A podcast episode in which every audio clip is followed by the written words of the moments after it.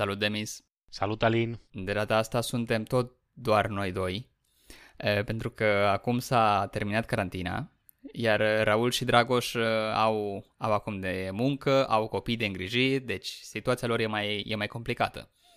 E, nu reușim să coincidem toți patru în aceeași zi. E, și în fine, noi, noi ne-am apucat noi patru să facem aceste discuții despre școala de sabat în condițiile de carantină din martie, în care eram oricum toți închiși în casă. Dar probabil de acum nu-și mai are sensul în același fel. E, vom, vom continua, Demis și, și cu mine, cu seria noastră despre istoria adventismului în ritmul nostru, dar nu cred că vom mai continua cu, cu un studiu săptămânal al școlii de sabat. În fine, haideți să intrăm de acum în, în studiul de săptămâna asta și poate ne va folosi un pic și ca o concluzie a trimestrului. Aș vrea să încep Aș vrea să încep menționând un lucru care îl spune autorul sâmbătă în la sub împărțirea de sâmbătă despre importanța aspectului practic, despre faptul că atunci când studiezi ceva și ajungi la niște convingeri, acestea trebuie să-ți modeleze comportamentul și trebuie să te schimbi după aceste convingeri. Altfel nu, nu ești prea convins de convingerile tale și ești, ești un ipocrit. E ceva care știm cu toții, uh, pentru că în orice religie și filozofie din lume se așteaptă ca cei care o cred să o și practice.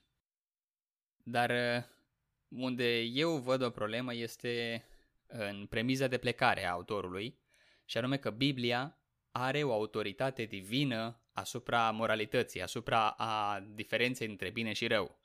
Că ea este autoritatea supremă asupra comportamentului pe care ar trebui să îl am.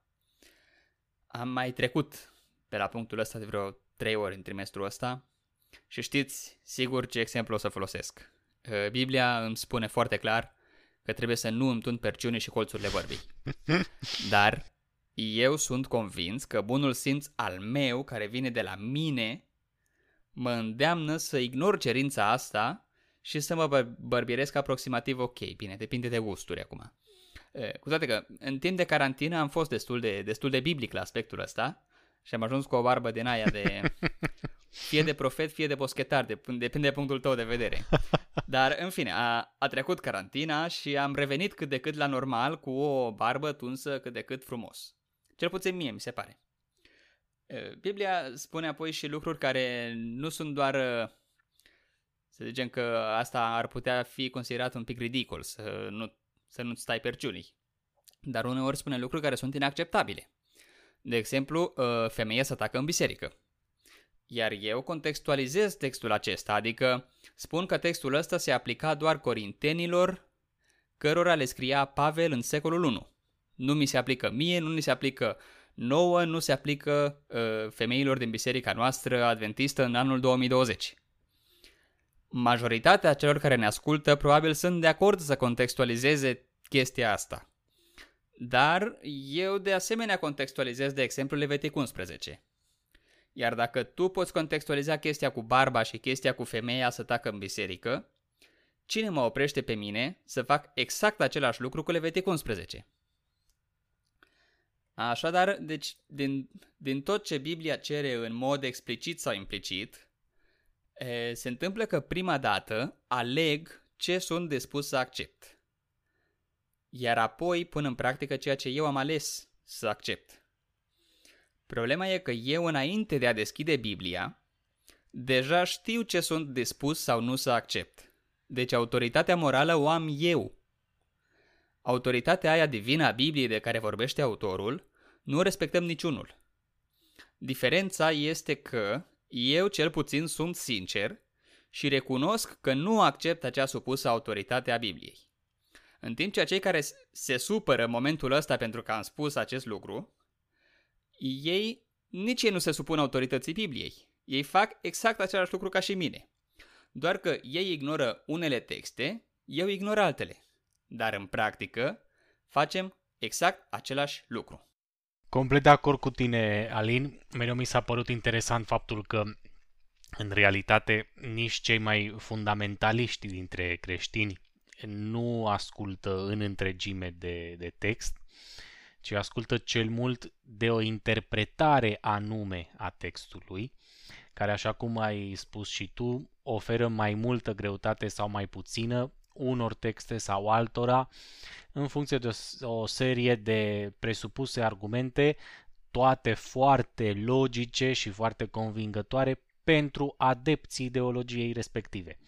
Pentru un adventist, de exemplu, este cât se poate de convingător uh, și logic faptul că textele referitoare la caracterul muritor al sufletului trebuie înțelese literal, iar cele referitoare la caracterul nemuritor al sufletului trebuie înțelese metaforic.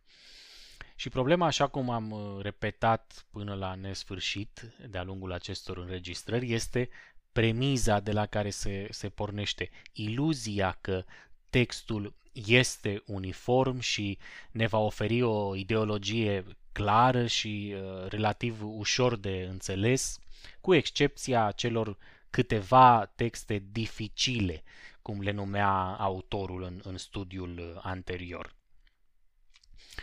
Biblia nu conține un mesaj uniform. Nu este scrisă de un singur autor, ci de mulți autori umani. Și acești autori umani gândeau și credeau lucruri diferite, de exemplu în privința destinului sufletului după moarte. Și aceste păreri uh, diferite se oglindesc, bineînțeles, în text. Biblia nu ne va spune ce și cum de cele mai multe ori și în multe ocazii vom găsi instrucțiuni diferite și opuse chiar aceleiași probleme. Oricât s-ar strădui autorul să ne convingă de faptul că Isus, de exemplu, nu contrazice niciodată Vechiul Testament. Eu vă propun să citiți în paralel Matei 5, 31 și 32 cu Deuteronom 24. Isus ne spune că poți să îți lași nevasta numai din pricină de curvie și nu poți lua nevasta lăsată de bărbat. Dar Deuteronom 23 ne spune că poți să-ți lași nevasta dacă începi să o urăști sau găsești ceva uh, rușinos la ea și aceasta, nevasta pe care tu ai lăsat-o oferindu-i acea scrisoare de despărțire, uh, poate să se înmărite din nou cu un alt bărbat. Deci poți să iei de nevastă nevasta lăsată de un alt bărbat printr-o scrisoare de, de despărțire. După Deuteronom 24, contrar celor spuse de Isus în Matei 5.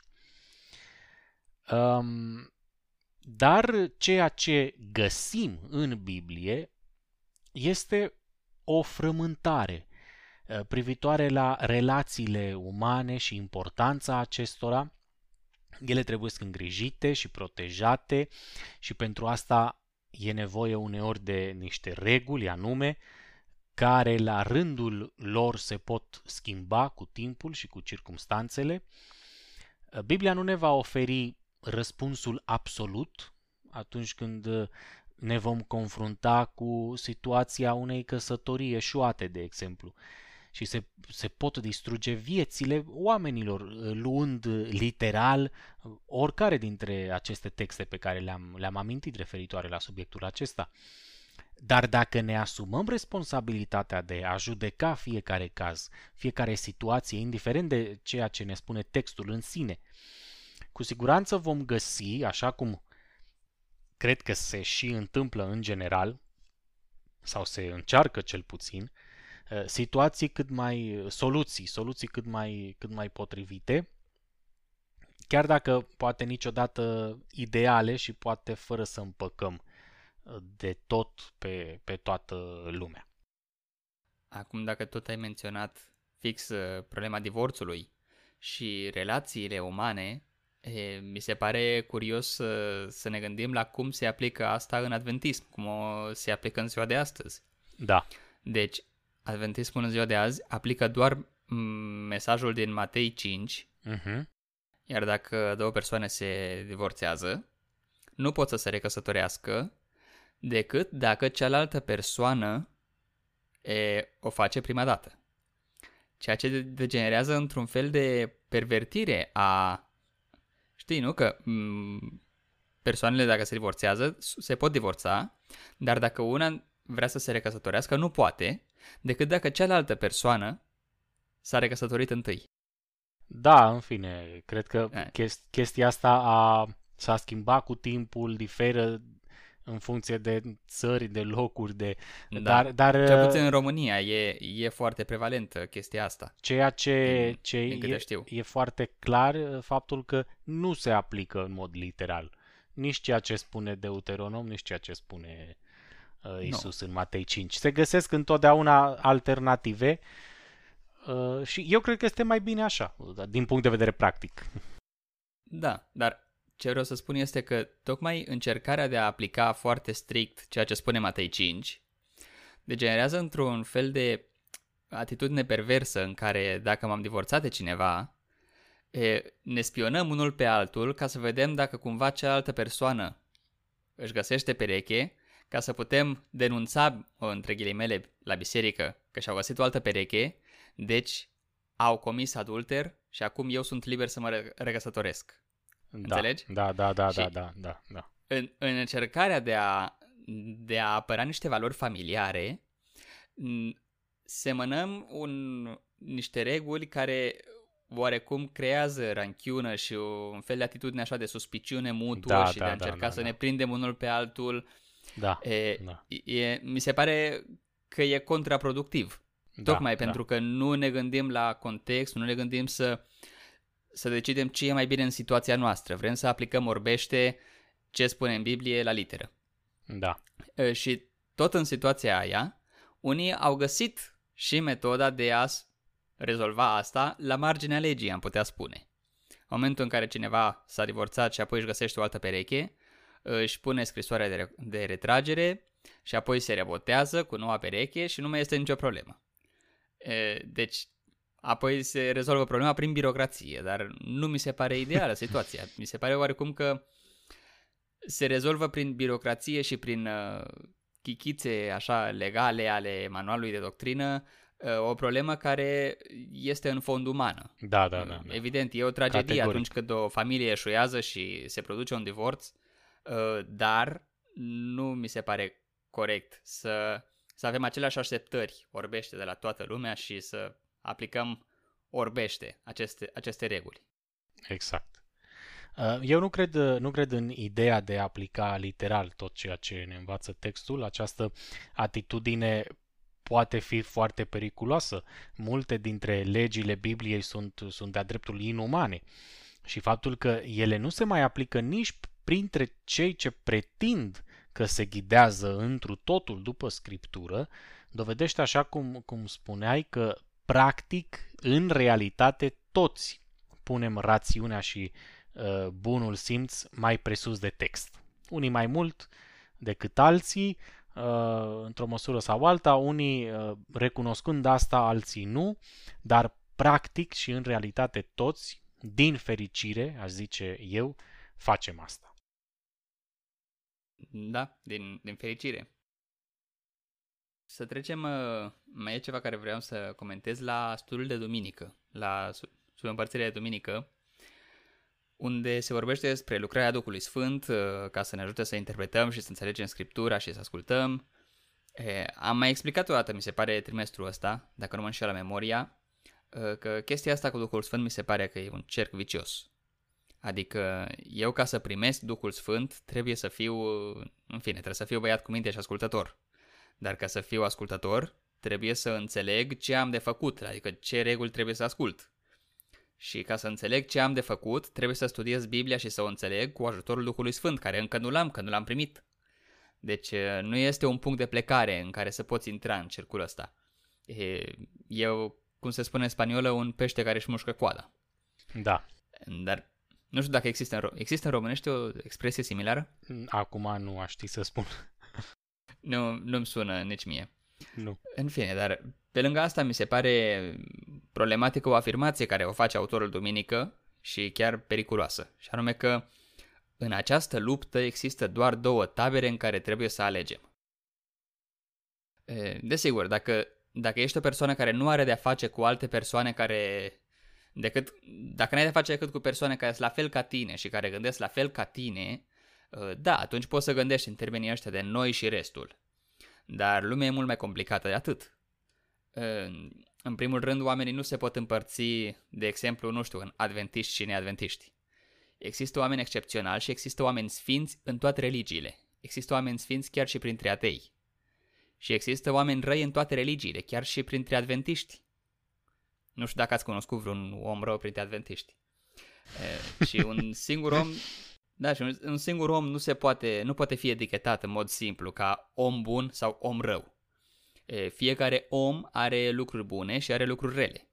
E, omul se schimbă de-a lungul vieții, învață, uneori învață să facă lucrurile mai bine, alteori se învață să facă lucrurile mai rău și se corupe e, și uneori nu e capabil să învețe să facă bine anumite lucruri. Iar în al doilea rând, acțiunile oamenilor nu se pot împărți doar în două categorii, de fapte bune și fapte rele. Există, există acțiuni care sunt, da, alb și negru și sunt ușor de judecat, dar sunt altele care nu sunt deloc simple. E, nu știu, sunt persoane, de exemplu, care fac uh, un lucru bun și salvează vieți din motive egoiste. De exemplu, pentru că, băi, asta e cariera care am învățat-o, asta mi munca, uh, ce să fac? O zi în plus, un lunes mas, știi, încă, încă o zi de luni. Sunt persoane care încearcă să facă ceva bun și să schimbe lumea mai bine, iar efectele acțiunilor lor sunt foarte rele.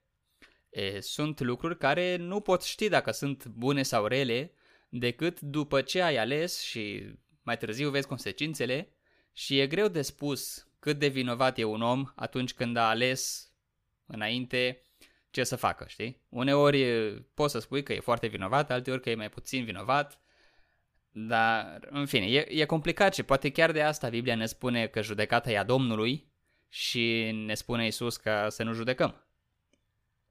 Apoi sunt lucruri care, în funcție de context, sunt mai bune sau mai rele într-un context sau altul. Uneori două lucruri bune intră în conflict și nu, nu e mereu ușor să navighezi uh, scara de valori și să decizi ce valoare e mai importantă în momentul de față. De exemplu, păzirea sabatului e un lucru bun. Vindecarea unui bolnav e un lucru bun. Mm, și avem o situație în care intră în conflict. În cazul ăsta specific care l-am spus acum, avem norocul că Isus ne-a dat un exemplu explicit, care ne spune că evitarea suferinței e o valoare morală mai importantă decât odihna sabatului. Mi-am adus aminte chiar acum, uh, gândindu-mă la lucrul ăsta, de cineva care îmi povestea cum a condus cu mașina nu știu cât, uh, nu știu câți kilometri, cu 200 km la oră, ca să ajungă la timp să depună niște acte care să-i permită să nu facă în două examene sâmbătă. Deci a riscat viața lui, a riscat viața altora care erau pe stradă, care nu aveau nimic de a face cu problemele lui religioase, pentru ca să fie sigur de odihna a două sabate dintr-un an.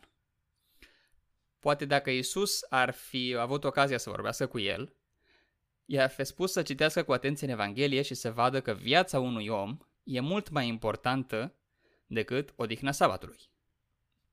Și deci, nu mi se pare corect să riști viața unui om pentru, pentru un sabat. Sabatul a fost făcut pentru om și nu omul pentru sabat, ne spune Isus. Deci omul e mai important decât sabatul. E curios uh, ce ne facem cu textul acesta în religia noastră atunci când uh, unii dintre frați uh, au acest scenariu apocaliptic în care ei abia așteaptă să devină cândva martiri de dragul sabatului și să sufere și să fie, nu știu, persecutați, torturați, etc. Nu sunt sigur dacă au înțeles prea bine acest verset pe care îl spune Isus. Apoi, în alte cazuri, nu avem o paralelă clară în care Isus ne spune exact ce și cum. Iar acolo ne putem pierde ușor. De exemplu, ce e mai important? E mai importantă viața, libertatea sau uh, pacea? E important să fii corect sau să fii generos? Uh, e bine să fii generos de tot sau generos cu moderație ca să nu rămâi în pielea goală? Și dacă e, e așa, uh, unde exact pui limita generozității ca să nu devii nici egoist și să nu devii opus mesajului cel mai clar al lui Isus, dar nici să nu rămâi în pielea goală? Nu o să-ți dea nimeni un răspuns obiectiv și absolut care să-ți spună în situația ta ce să faci exact. Pentru că nu există un singur răspuns absolut. Tu ești responsabil să-ți cauți tu singur și să-ți răspunzi într-un fel care să te convingă pe tine. Deci lucrurile nu sunt așa simple ca sunt două tabere și alegi una dintre ele. Nu e, nu e alb și negru. Uneori nici măcar nu sunt nuanțe de gri, ci trăim într-o lume care are tot felul de culori care sunt complicate de navigat. Da bine, și mai frumoase, am putea spune. E, așa cum spunea înțeleptul Obi-Wan Kenobi, doar un Sith tratează în termeni absoluți. Nu aș vrea să adaug nimic la ce ai spus, uh, Alin. Cred că, uh, în fine, ne-am dat destul cu, cu părerea de-a lungul acestor studii, uh, lăsând poziția sau părerile noastre destul de, de clare referitoare, referitor la diferitele uh, puncte pe care autorul ni le-a propus. Aș vrea doar să fac așa o, o scurtă concluzie, cel puțin în ceea ce mă, mă privește pe mine. După mm-hmm. părerea mea, există o mare diferență între a observa și a recunoaște unele aspecte a acestei cărți a Bibliei și a disprețui-o și a o considera ca un text primitiv plin de porunci învechite și anacronice care ne-ar ține anchilozați în evul mediu sau, cum se spune uneori, o carte uh, bună de aruncat la, la gunoi. Eu cred că, uh, de exemplu, originea ei divină este o chestiune de alegere, de, de, de credință subiectivă, respectabilă, ca idee. Putem discuta dacă vrem consecințele acestei idei sau posibile consecințe, în timp ce uh, nu putem ignora dovezile obiective, uh, evidente, a faptului că ne aflăm în fața unui text care nu se deosebește cu nimic de multe alte scrieri, uh, multe alte uh, texte scrise în aceeași perioadă uh, de către alte popoare și în contextul altor uh, culturi și civilizații vecine. Uh, cred de asemenea că este evident faptul că nu ne aflăm în fața unui text uniform, așa cum am repetat de mii de ori, și că în acest text găsim, într-adevăr, și multe idei care pot fi folosite într-un scop foarte negativ.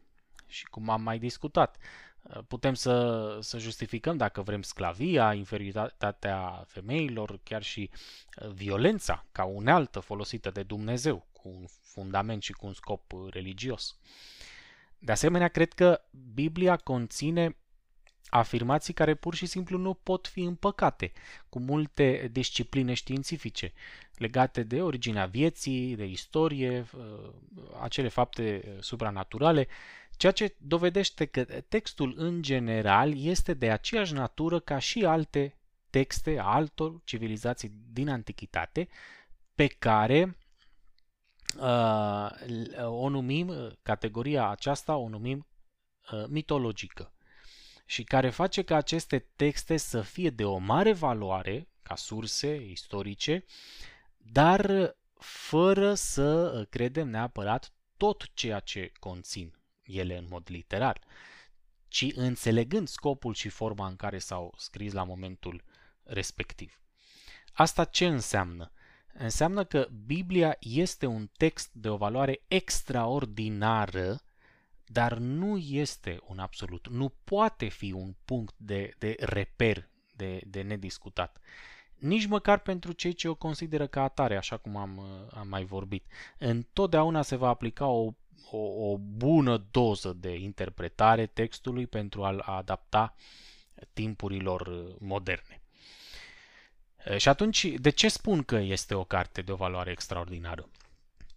În primul rând, ea este o mărturie, așa cum am mai, am mai spus, mărturia frământărilor și a căutărilor oamenilor din antichitate. Ea ne dovedește că și ei aveau aceleași nevoi și întrebări spirituale ca și noi și au găsit forma lor de a răspunde și de a satisface aceste nevoi.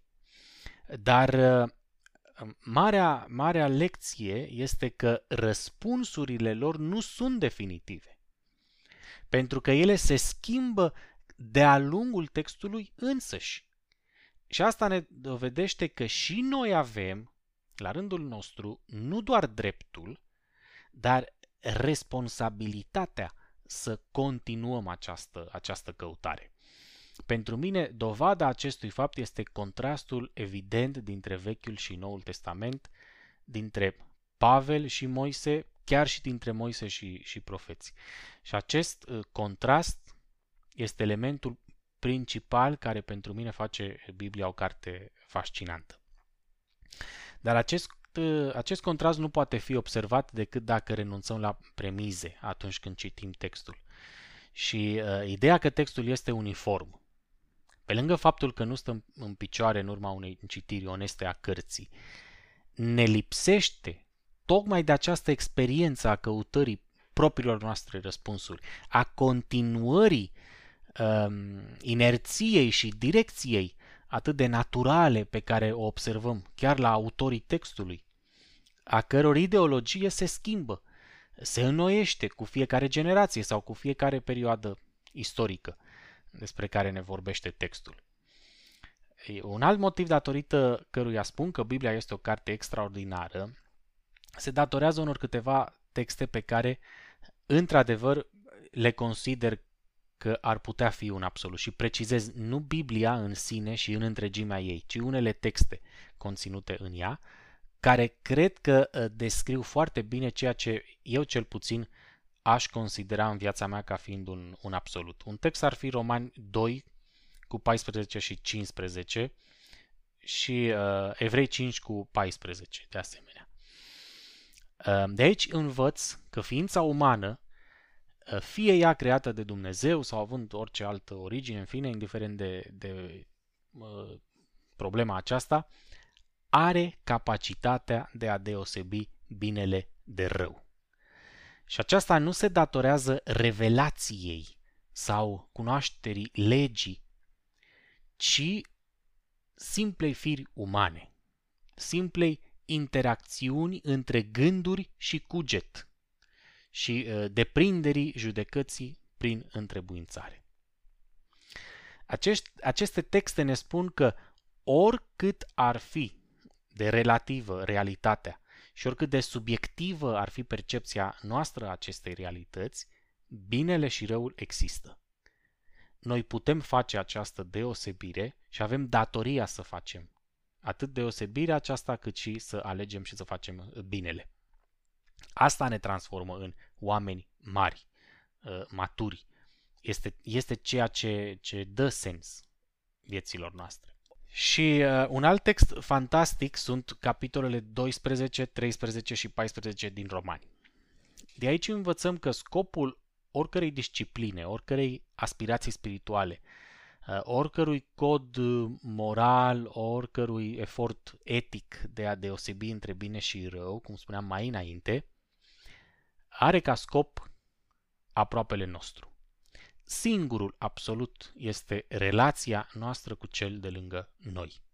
Identificarea ta cu celălalt, acea atitudine de, de empatie reciprocă față de, de aproapele sau între tine și aproapele.